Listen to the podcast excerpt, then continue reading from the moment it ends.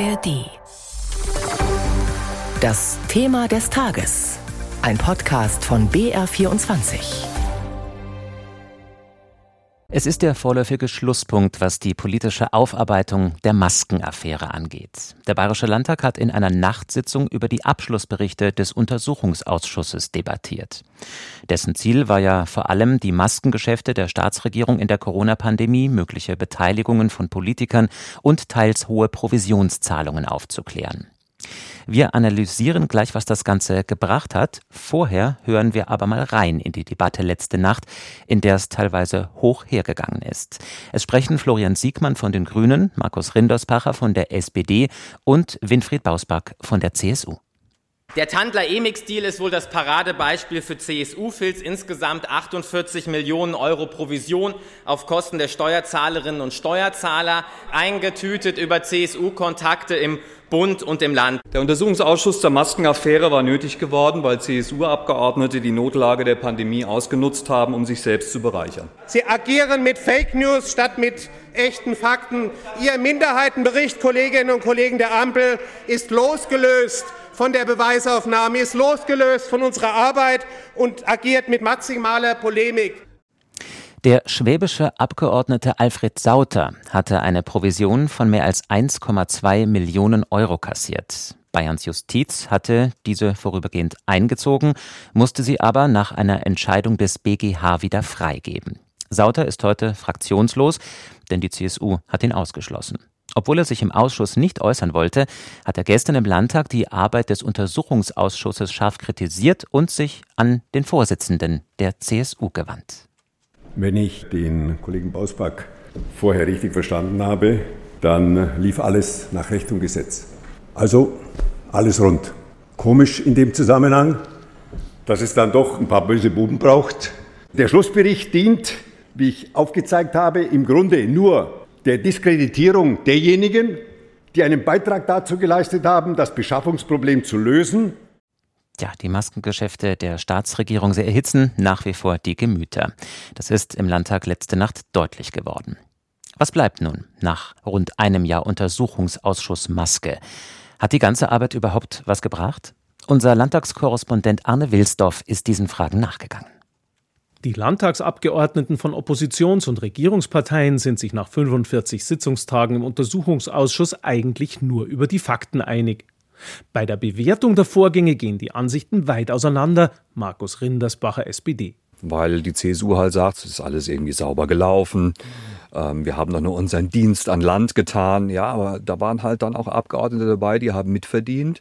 Da, und da gab es dann eben Angebote, die von Abgeordneten eingefädelt wurden, die prompt zum Abschluss kamen. Und das waren die teuersten in der Geschichte der Pandemie mit den schlechtesten Masken. CSU, Filz und Vetternwirtschaft bei den staatlichen Maskenbeschaffungen sieht deshalb die Opposition.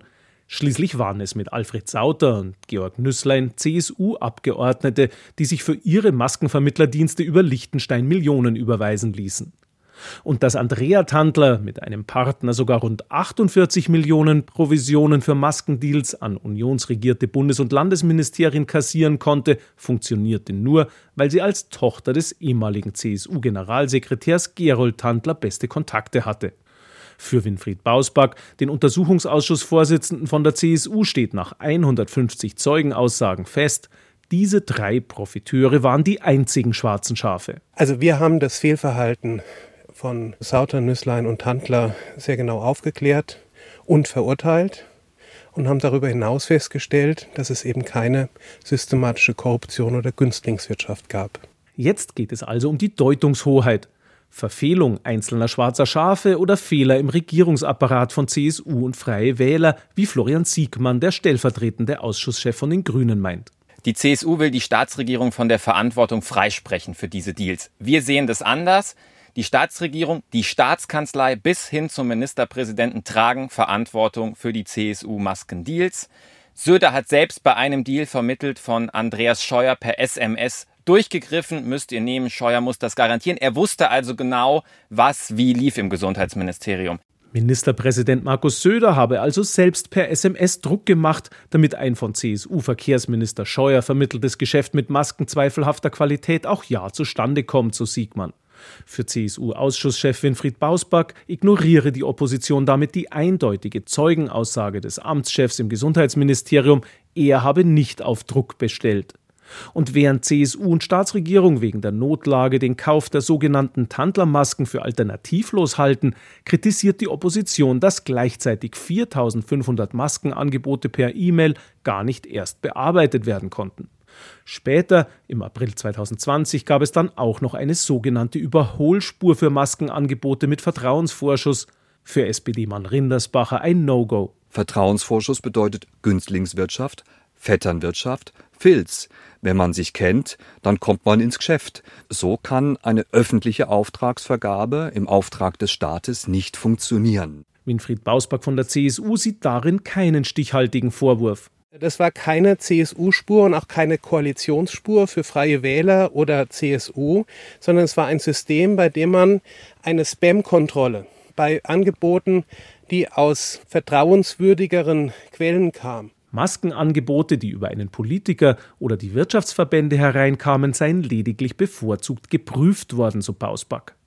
Trotz Unterschiede in der Bewertung der Vorgänge, die Arbeit des Untersuchungsausschusses habe sich wegen der vielen neuen Erkenntnisse insgesamt gelohnt. Gerd Mannes, AfD und Florian Siegmann, Grüne. Es wurden überwiegend Schrottmasken geliefert. Dafür hat der Ausschuss jetzt auch sozusagen den Grundstein gelegt durch unser Sachverständigengutachten kann jetzt das Steuergeld aus diesen Deals zurückgeholt werden. Oder auch, dass der Herr Söder selbst über seine Frau versucht hat, ins Maskengeschäft einzusteigen. Ja, das sind Dinge, die transparent geworden sind. So machte auch die Firma von Ministerpräsidenten Gattin Karin Baumüller-Söder dem Freistaat ein Maskenangebot, das wegen fehlender Zertifikate dann aber nicht angenommen wurde.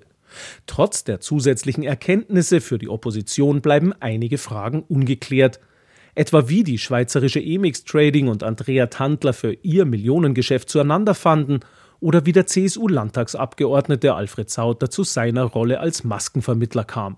Beide haben im Ausschuss zur Sache geschwiegen. Filz hin oder her, einig sind sich Opposition und Winfried Bausback CSU zumindest in einem Punkt. In der Tat haben wir das Abgeordnetengesetz in Bayern massiv verschärft, damit nicht der Anschein einer Interessenkollision aufkommen kann. Die Brandmauer ist aufgestockt, Geschäfte zwischen findigen Abgeordneten und dem Freistaat sind künftig verboten.